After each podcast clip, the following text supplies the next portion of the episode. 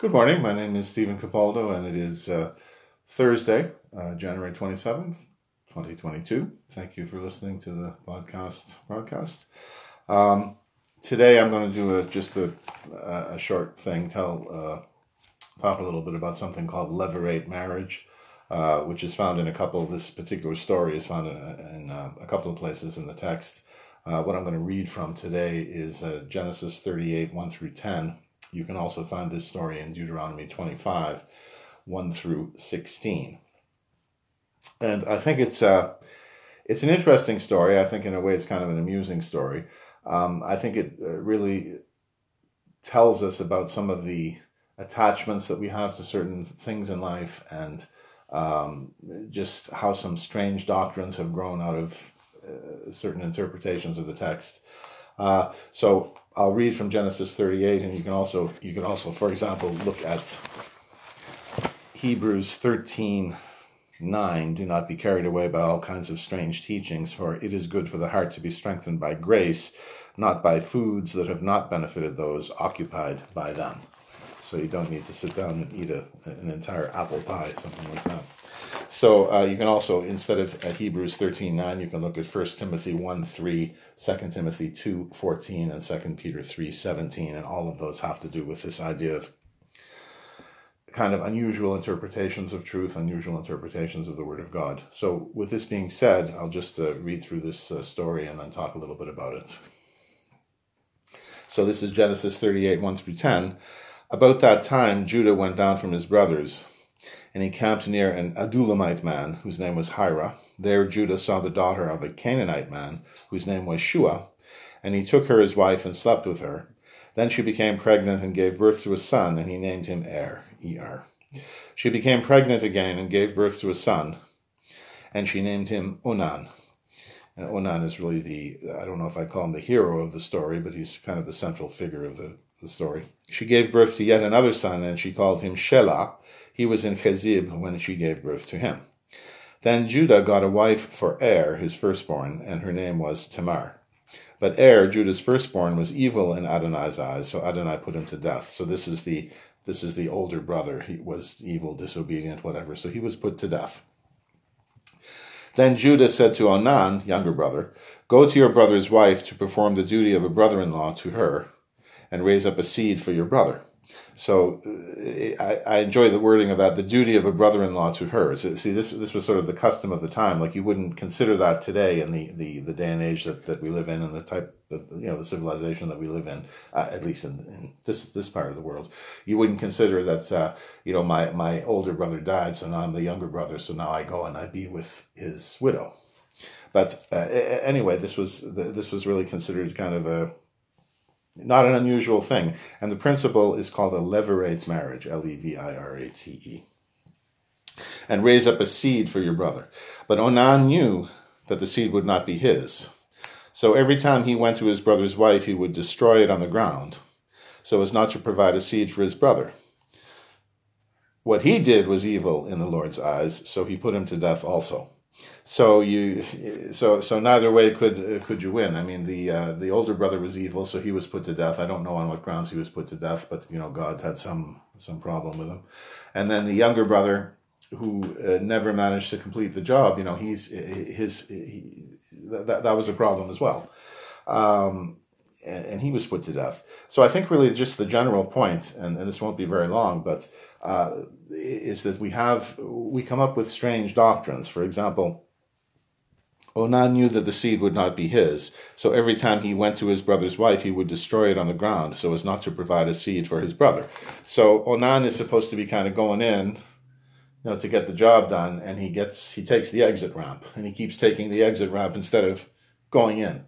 Okay, now he did that for his own reasons, but uh, I, I, guess he was supposed to do that and he didn't do it. So the Lord said, "Well, you didn't obey."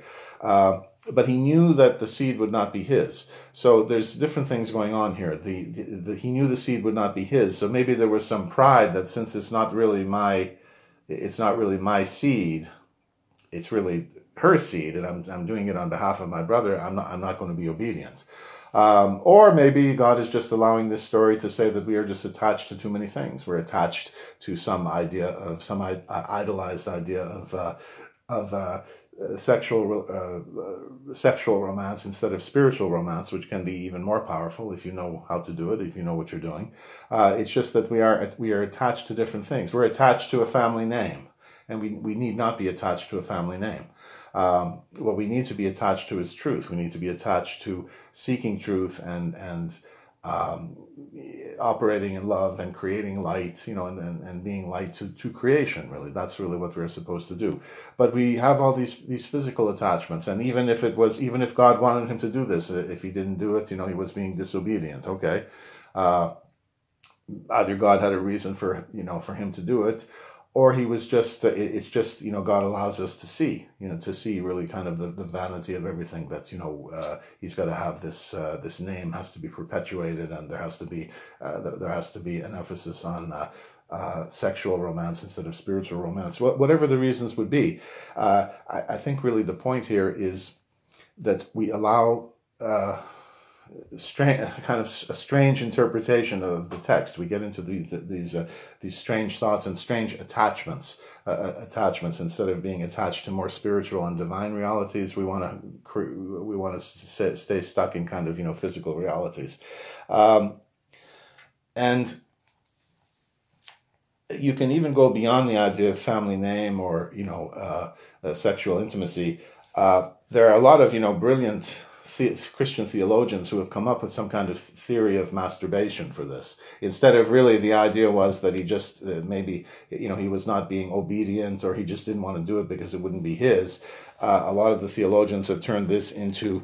Uh, you know, in, into into masturbation, and say that if you do it, you go into hellfire, right? So every time he went to his brother's wife, he would destroy it on the ground so as not to provide a seed for his brother. So uh, th- this is not that's not really what it's about. But a lot of theologians have turned it into this that this this is uh, this is the idea of uh, of, of self gratification, self pleasuring, and uh, and a lot of them go so far as to say if you do it, then uh, you know this is eternal hellfire for you. Now, uh, of course, if you look at the thing in a balanced way, of course, if this is really your thing and you do it frequently, that's that's a problem you know that's a problem. But just the idea that you did it, uh, it, doesn't mean that that it's eternal hellfire for you. And yet there are theologians who teach this, and even you see it sometimes uh, in languages. Uh, uh the the word for masturbation is onanism, based after this guy, Onan. And uh, in, in some languages, that's the, that's the main word for it. But even in English, I'll show you this from the Canadian Oxford Dictionary, if you look up onanism, number one, masturbation, number two, coitus interruptus. So even in the English language, there's this, there's this idea that this, this onan, his claim to fame is that somehow he's the king of masturbation. But uh, really, that, that it's I, I, don't see how you get that out of the text, but you know, a number of people have got that out of the text. So I just really wanted to emphasize that point is that you know don't be don't be uh, attached to certain things. Don't get carried away with just strange interpretations of things. Um, you, you really just stick to your mission. You know what your mission is. Your, your, your mission really is to is to to love and to be light and to serve. That's really your mission. That's a mission that's common to everyone. Now, certain individuals have different skills and abilities to make that happen you know God has gifted us in many ways, and we have different skills and abilities. But uh, really, the the mission is to focus on on truth. Uh, you know, getting truth from from the Word of God and and uh, you know from the different uh, from from the Spirit and any uh, any uh, divine angelic guardians or guides that you have, and any any other teachers that that are given to you. but that, that that's really that, that's really what you have to do is to be regenerated and restored in the mind of Christ and to be uh, to be a, a, being of love and light. So uh, the the strange doctrines, the false teachings.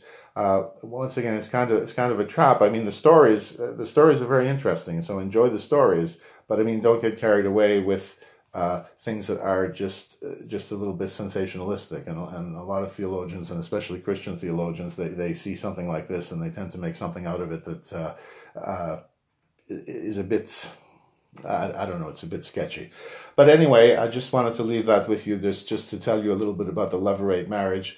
Um, it's it's it's you know something that's there. It's in it's in the word of god. It was it was a principle. Uh, it, it was something that was done. And i think that you know if if you see these kind of unusual relationships um, that was there was a lot of this going on in the ancient world. I mean there was a lot of you know uh, bigamy and polygamy and polyamory and you know this type of, thing where you know you, you kind of you, you end up with the, the uh, your brother's widow. Uh, you know, it's people get all excited about it, but really, uh, you know, even though these, these things exist, and in our day and age and in our civilization, we might look at these things and think they're a bit odd, and we don't understand them, and we don't think they're very good, or whatever, whatever the case may be. We're all God's children, and everybody has the right to live in the love of God. Everybody has the, the everybody is loved by God, in Christ, and everybody has uh, everybody should be given an opportunity to know who they really are in Christ. You know, and it doesn't matter if they have these backgrounds, you know, that we consider a little bit uh, unusual. So be if you're going to be attached to that, be attached to that. Don't be attached to all of these things like I have to perpetuate the family name. Uh, or I have I have this kind of romanticized Hollywood version of sexual relationships, or I'm all uh, I'm all uh, I don't know what I'm. I, am i am kind of uh, I don't know obsessed uh, obsessed with certain body parts and how they work and this type of thing. Uh, j- just focus on really that which is spiritual. And, and, I know that there are certain times that we're not ready for the things that are more spiritual, and that's really I'm going to do something on that a little bit uh, later in another message. Is that uh, the reason why things are a certain way now and they have been that way for two thousand or more years is because people weren't ready for them. But as we move into this new heaven on earth, this new earth millennium period, we're going to be ready for the higher spiritual things, you know, but ready for, uh, you know, really ready to, uh, you know, ascend, to be raptured, whatever you want, to go to the higher spiritual realms. that's if we choose. I mean, everything is a matter of free will. But uh, the, the reason why certain things haven't happened yet is because people weren't ready. God is will give certain things, but we have to be ready under our free will to receive them. So uh, anyway, I just wanted to do that little uh, message on levirate marriage. I thought it was interesting and a little bit uh, amusing as well. But uh, I hope you do, really did get the point of you know not being over attached to certain things that are not divine, right? Not spiritual, not not, not of God. Don't be don't be too fixated on the lower levels of uh, the lower dimensions of reality, like like uh, the the physical, like you know reputation and name and uh, you know having uh, physical relations and, and this type of thing. So uh, that being said, uh, what I'm going to do is I've read Psalm 91 many times, so I'll, on protection. So I'll, I'll let you read that, and uh, that's a good one to read and keep reading it as we go through these uh, this difficult transition period. But that that's all there is for today, and I'll talk to you later. Bye for now.